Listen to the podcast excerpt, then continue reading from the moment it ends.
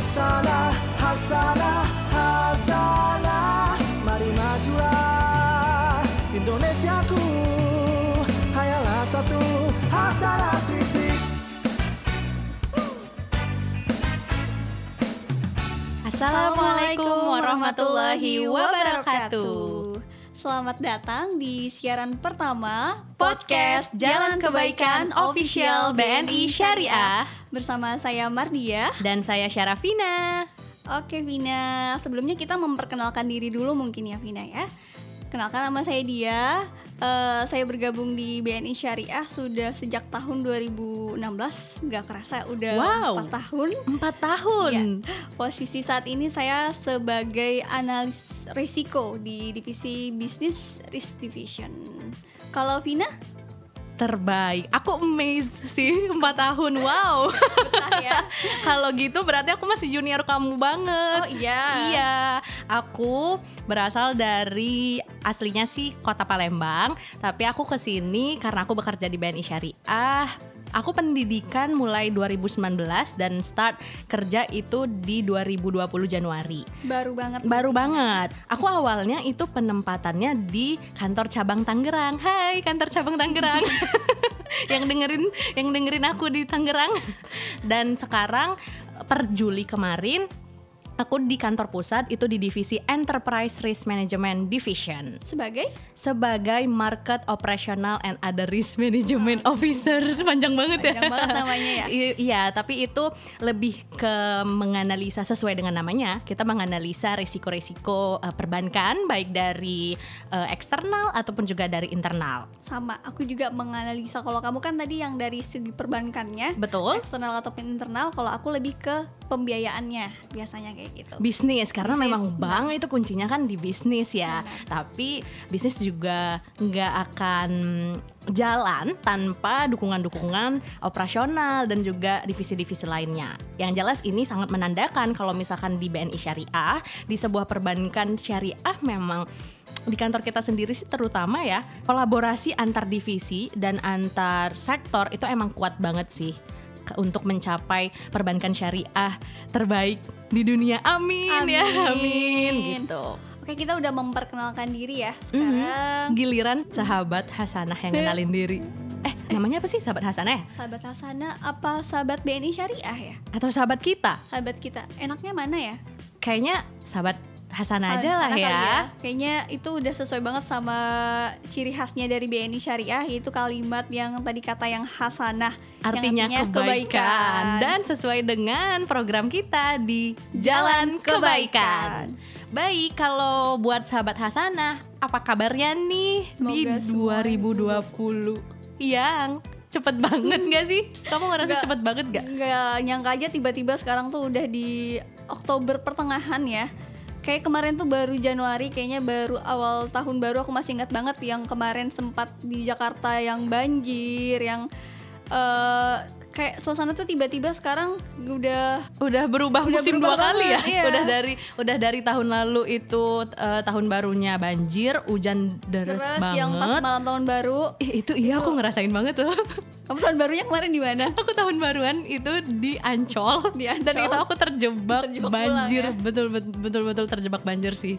Dan gak kerasa sekarang udah mau tahun baru lagi. Ini semua gara-gara pandemi Covid kan ya. Benar banget. Jadi kayak cepet banget setahun. Iya benar, karena kita juga selama ini kan gak banyak beraktivitas ya, karena memang dibatasi dari pemerintah pun untuk menekan angka kenaikan COVID-19 ini. Nah, dari November 2019 sampai Oktober sekarang ini 2020, menurut data news.google.com / COVID-19, datanya itu sudah mencapai 35 juta kasus di seluruh dunia. Wow, itu kalau di seluruh dunia. Tapi memang November 2019 itu kan pandemi pertama di dunia kan ya.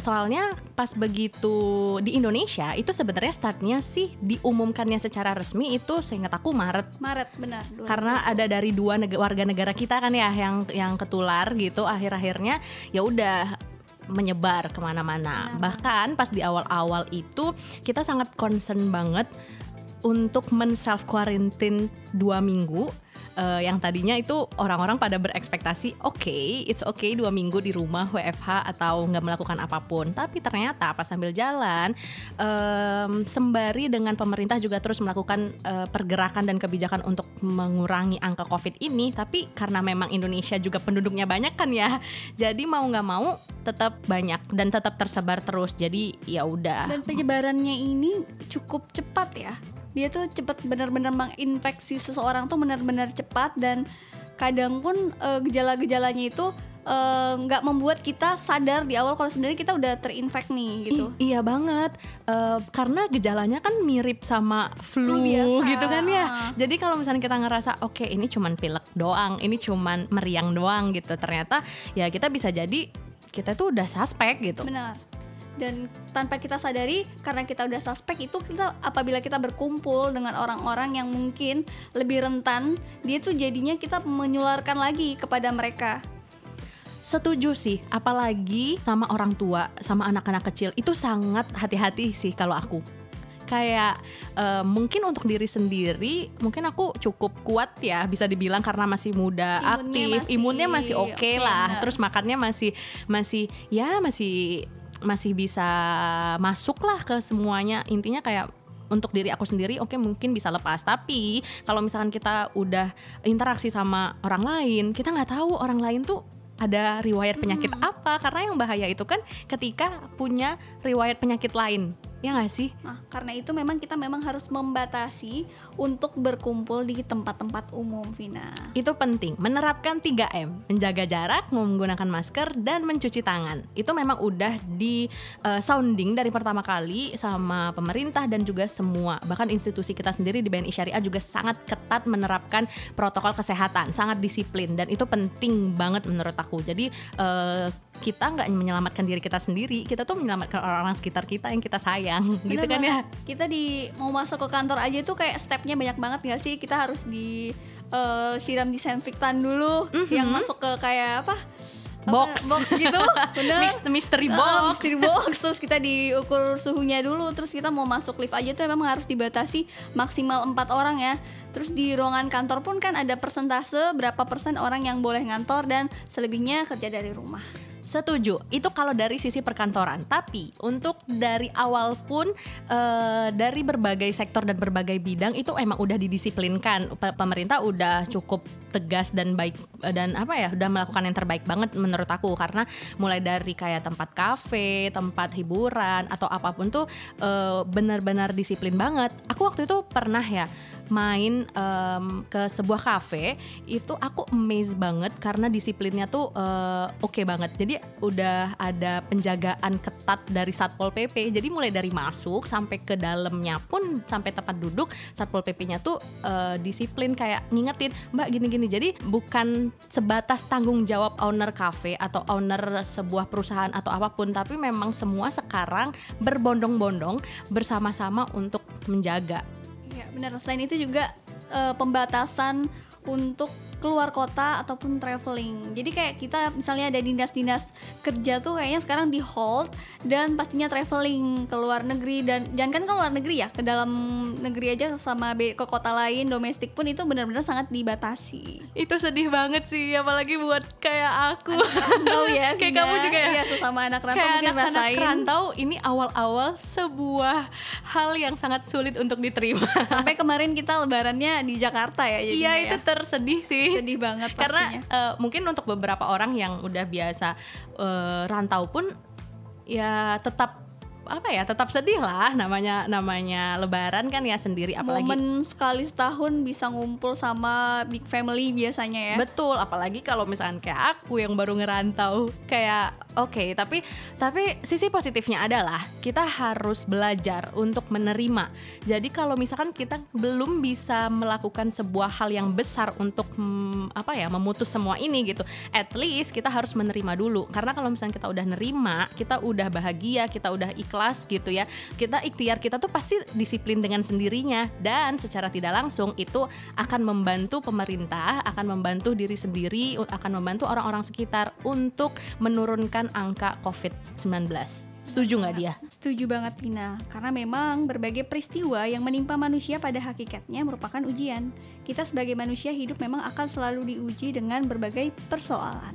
Dan karena keadaan yang kayak gini nih, ini sebenarnya membuat kita secara tidak sadar itu insecure, negative thinking, mau marah-marah mulu, ya nggak sih? Banget. Kita tuh jadi gampang stres dan bikin kita tuh overreacted ke semua hal. Menurut aku sebenarnya dari semua ini kuncinya adalah dari diri kita sendiri dulu. Kita harus berpikir positif, kita harus melihat semua ini itu dari sisi yang baik. Entah dari sebuah penyakitnya, COVID-nya, atau dari dampaknya, dari cara penanggulangannya, dan semuanya kita harus mindset kita dulu yang kita benerin. Benar banget, jadi kita memang harus memanage diri kita untuk meredam dan menghilangkan stres, terutama itu dengan pola pikir kita, Vina.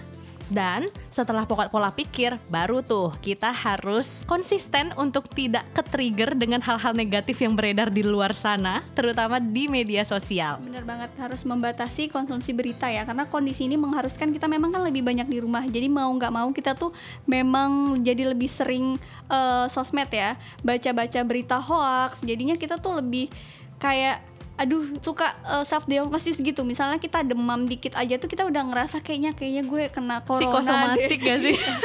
Itu kayak psikosomatik gitu ya. Kita jadi sakitnya biasa, tapi karena kecapean, karena masuk angin, tapi pikirannya oke, gue kayaknya kena corona, oke, gue kayaknya suspek. Benar, karena gejala awal dari corona ini pun hampir sama dengan flu biasa ya, Vina ya. Jadi memang kita nganggapnya kadang udah berlebihan, apalagi misalnya kita habis dari mana keluar rumah, yang biasanya kita udah di rumah aja tiba-tiba keluar, habis itu pas pulang tiba-tiba kita agak pusing, sempoyongan, batuk-batuk dikit, kita langsung mikir kita, aduh gue udah corona, fix banget nih gue corona gitu. Maka dari itu, kita emang harus memfilter semua berita yang kita baca di sosial media. Kita memang penting sih untuk mengetahui perkembangan dunia, tapi kalau sesuatu hal yang berlebihan tuh emang gak baik ya. Soalnya kita kalau baca berita juga kita tetap harus menggunakan akal pikiran kita untuk mencerna berita tersebut dan mencerna masalah. Karena kita memang harus tetap stay positif, dan segala masalah itu pasti ada solusinya. Jadi memang dari mindset kita pun kita harus positif. Oh ini pasti ada solusinya, oh ini pasti ada jalan keluarnya gitu. Jangan dibawa semuanya itu emosi ya, dibawa hawa nafsu, dibawa marah-marah. Memang karena kondisinya seperti ini yang membuat kita tuh lebih gampang overreactive tadi ya. Jadi kita tuh setiap kena masalah tuh langsung lebay gitu, langsung ini langsung riuh sendiri kalau kata orang Sunda. Tapi kalau kamu sendiri, sosial media lebih banyak untuk mencari dan melihat konten yang seperti apa? Kalau aku sendiri sih lebih senang itu konten-konten yang menambah insight ilmu pengetahuan buat aku. Jadi aku memang tetap baca ya, pantau kayak kondisi COVID di Indonesia gimana nih gitu kan. Karena itu memang perlu juga untuk diri kita kan. Kita nggak bisa ngejudge diri kita nih udah mentang-mentang kita sejauh ini aman dari kita COVID. Sehat gitu, kita sehat, kita nggak ada gejala. Kita nggak aware lagi nih, terus kita malas mena-mena, enggak. Tapi aku memang selain itu aku imbangi dengan berita-berita yang mungkin kayak menambah insight aku gitu.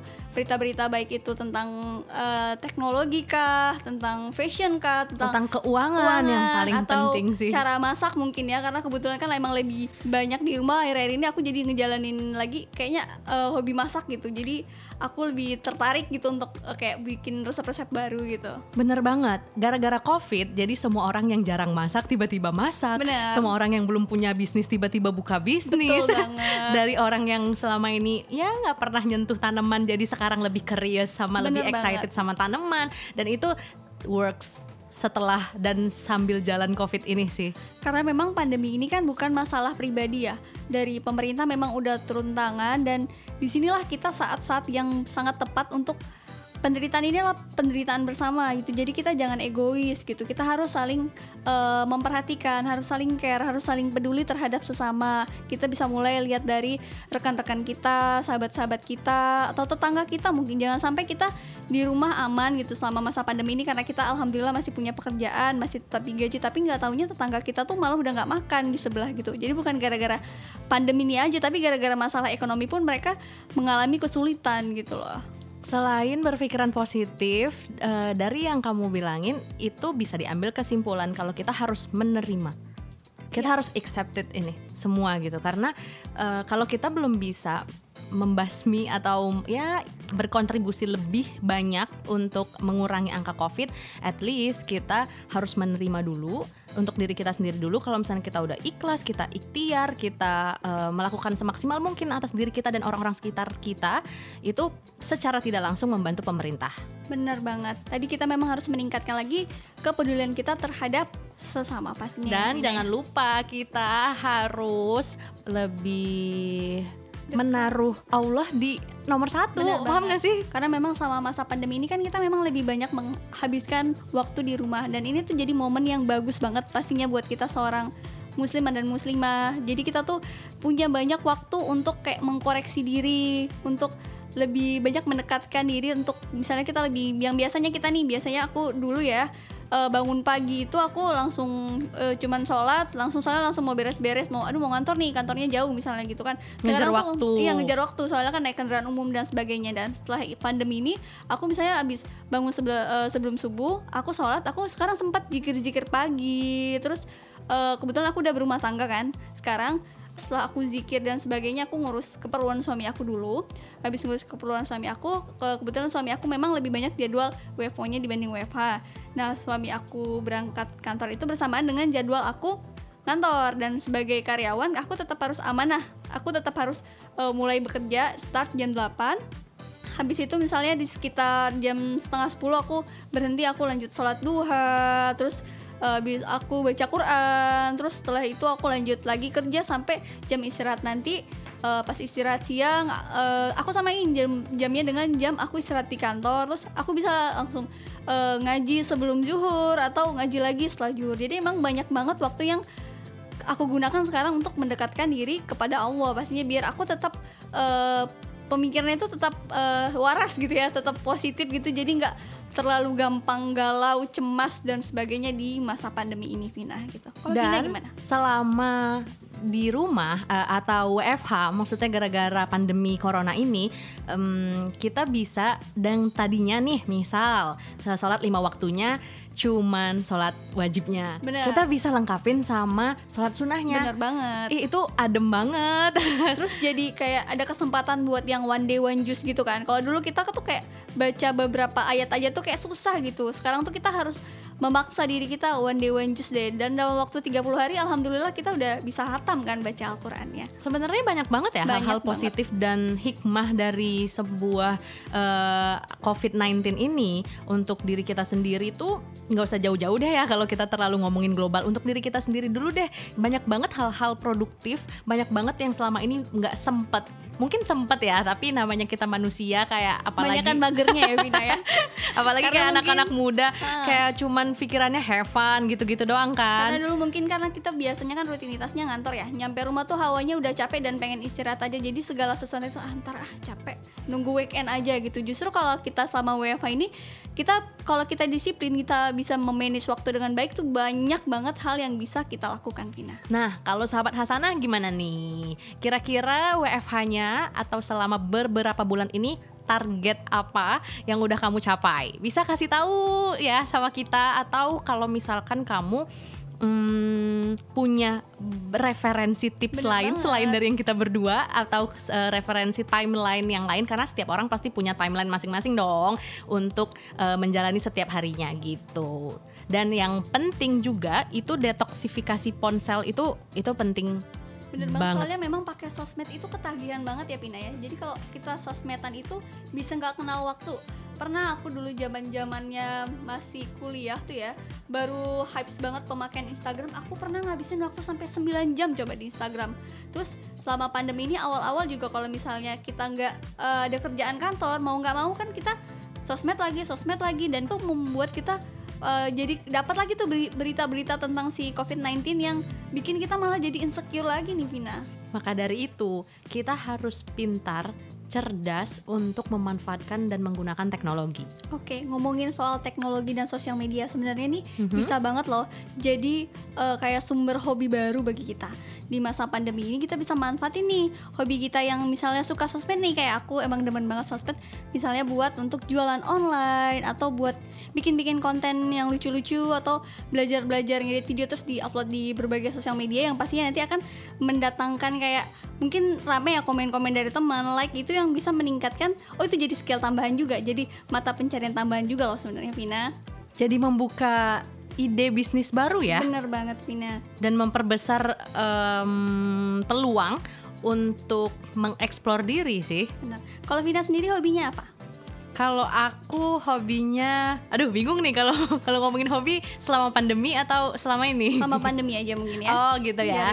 Kalau misalkan selama pandemi, aku lebih intens untuk mendengarkan dan menonton motivasi-motivasi, atau kalau sekarang sih lagi curious banget sama investasi sih. Maksudnya kayak tentang bagaimana cara mengelola pengeluaran, mengelola pemasukan, terus mau diakumulasikan, mau dialokasikan kemana ya duit kita, karena sebelum pandemi pasti kita punya banyak banget planning kan, mau liburan, mau beli A, B, C, D. Sekarang kayak mau beli baju aja tuh kayak mikir bahagia. Iya. Sayang nih duitnya, mending buat saving ya nggak sih? Terus juga misalkan beli baju nih, kayak nggak kemana-mana juga. Iya benar. Jadi ya udah, berarti semua duit yang diniatin untuk liburan, beli baju atau beli apapun, kayak sekarang oke, kita simpen, kita puter-puter gimana caranya gitu. Sebenarnya pengen buka bisnis, ngelihat sekitar teman-teman juga sekarang lebih kreatif banget selama pandemi. Bener banget nih, sahabat Hasana mungkin juga ya yang lagi dengerin ini. Iya, kira-kira sahabat Hasana pasti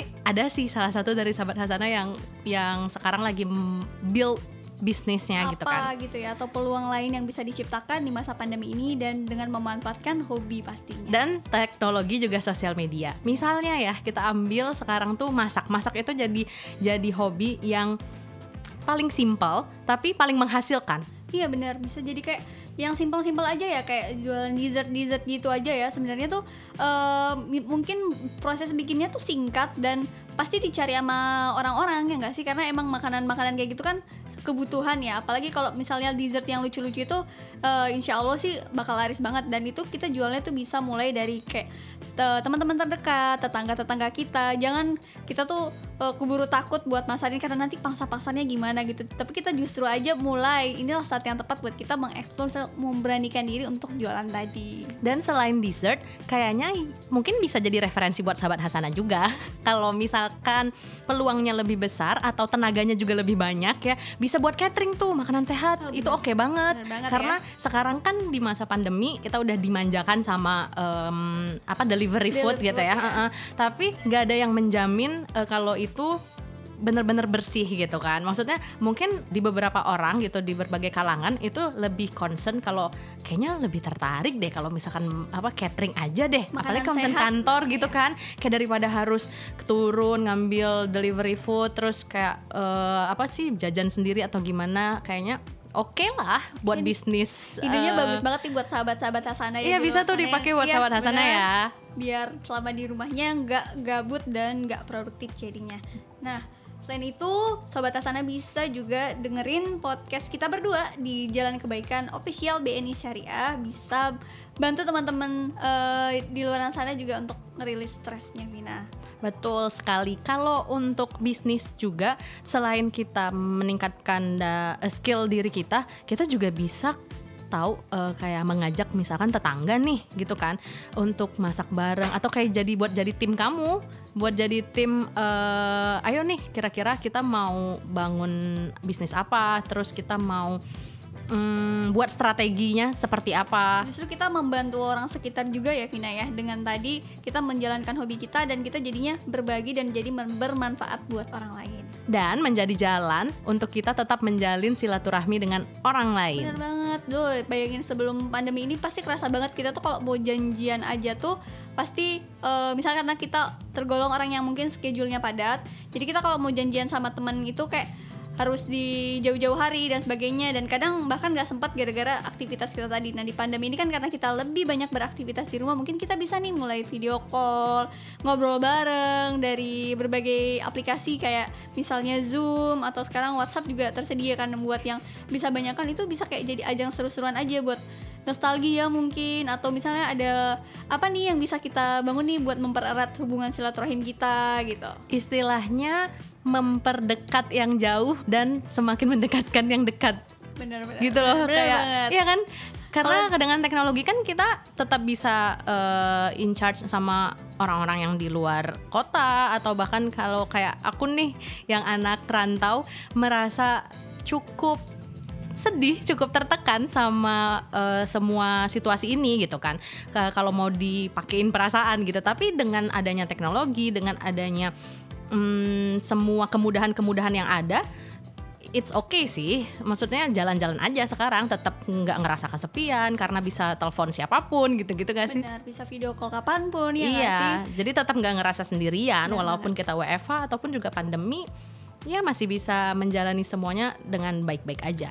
Dan itu juga bisa kayak jadi bahan deh buat kayak misalnya nih kayak orang tua gitu kan suka dapat berita hoax gitu kan dari berbagai sosmed. Nah pas kita video call kita bisa mungkin ngasih edukasi, sebenarnya gini loh, biar mereka juga tetap stay positif dan gak sembarangan buat nge-broadcast berita-berita yang hoax tadi, Vina. Tapi kalau kamu sendiri berasal dari mana? Dia? Aku dari Sumatera Utara, Padang Sidimpuan namanya. Wow, berarti kita sama-sama orang Sumatera dong. Oh ya, kalau Vina dari mana? Aku juga dari Palembang, Sumatera Selatan. Ya. Oh. Kalau di sana, selama pandemi ini kamu udah pernah pulang belum? Ketemu keluarga? Kebetulan gitu? Aku baru pulang 2 bulan yang lalu. Aku baru aja nikah 2 bulan yang lalu.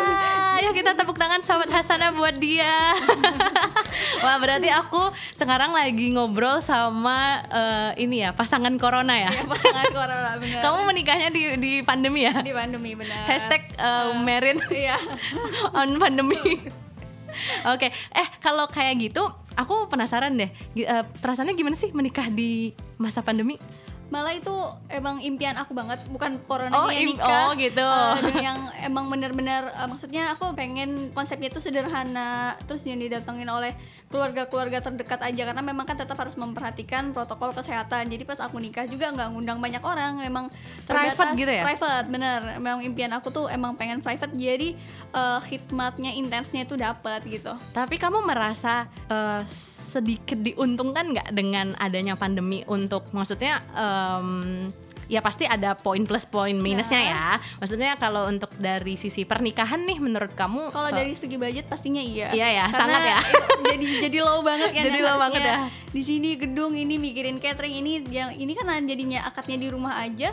Jadi semuanya tuh bisa, oh iya ternyata uangnya malah bisa dialokasikan buat yang lain, buat investasi. Karena memang kan masalah pandemi ini kan masih penuh dengan keabu-abuan. Jadi kita memang harus saving dan selalu sedia dana darurat. Tapi kalau nikahnya kemarin di Jakarta atau enggak, aku kebetulan cuti terus pulang kampung. Oh, berarti pas pandemi ini ya. Gimana pas pulang ke sana? Prosesnya kan, gimana? Prosesnya sih alhamdulillah sih lancar-lancar aja ya. Yang kemarin tuh cuman kayak melampirkan rapid test. Aku rapid dulu di klinik, terus pas hasilnya keluar, terus langsung pas di bandara juga kan semuanya mengikuti protokol kesehatan. Nyampe rumah juga langsung diisolasi dulu aku beberapa hari, yaudah terus nikah deh.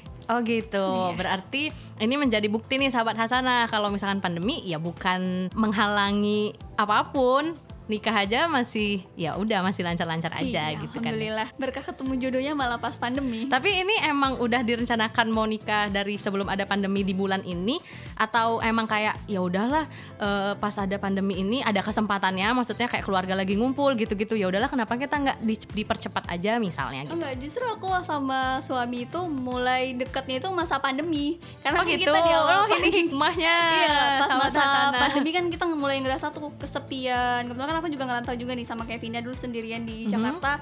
Terus kan apa-apa terbatas ya, kayak keluar pun susah, nyari makan pun susah. Aku ngerasa kayaknya mulai butuh deh bergantung sama seseorang, mulai butuh. Jadi ngerasa kayaknya udah deh kita nikah aja gitu. Kalau emang niatnya emang serius, daripada pacaran lama-lama nggak jelas gitu kan, mending kalau mau serius ya udah kita ambil kesempatan aja, yang ambil ada kesempatan ya. Kesempatan aja gitu. Oke gitu. Kalau misalkan sahabat Hasanah punya cerita apa nih kira-kira? cerita percintaan juga, cerita kehidupan, cerita apa ya? Atau mungkin sosial dan lain-lain, pengalaman pribadi atau apapun. Boleh banget kalau misalkan semua sahabat Hasanah mau ngasih tahu ke kita, mau cerita ke kita, atau kalian juga mau request tema apa yang harus kita bahas di podcast selanjutnya. Okay. Ditunggu ya komen dan DM-nya ke Instagram kita di @BNI Syariah. Jangan lupa di follow juga. Dengerin dan follow podcast Jalan Kebaikan Official BNI Syariah di Spotify. Jangan lupa untuk like, share, dan add ke playlist juga, supaya ketemu dan bisa dengerin kita berdua lagi. Sekian podcast dari kita berdua. Aku Dia, aku Vina. Syukron. Wassalamualaikum warahmatullahi wabarakatuh. Hasanah, hasanah, hasanah. Mari majulah Indonesiaku, hayalah satu hasanah.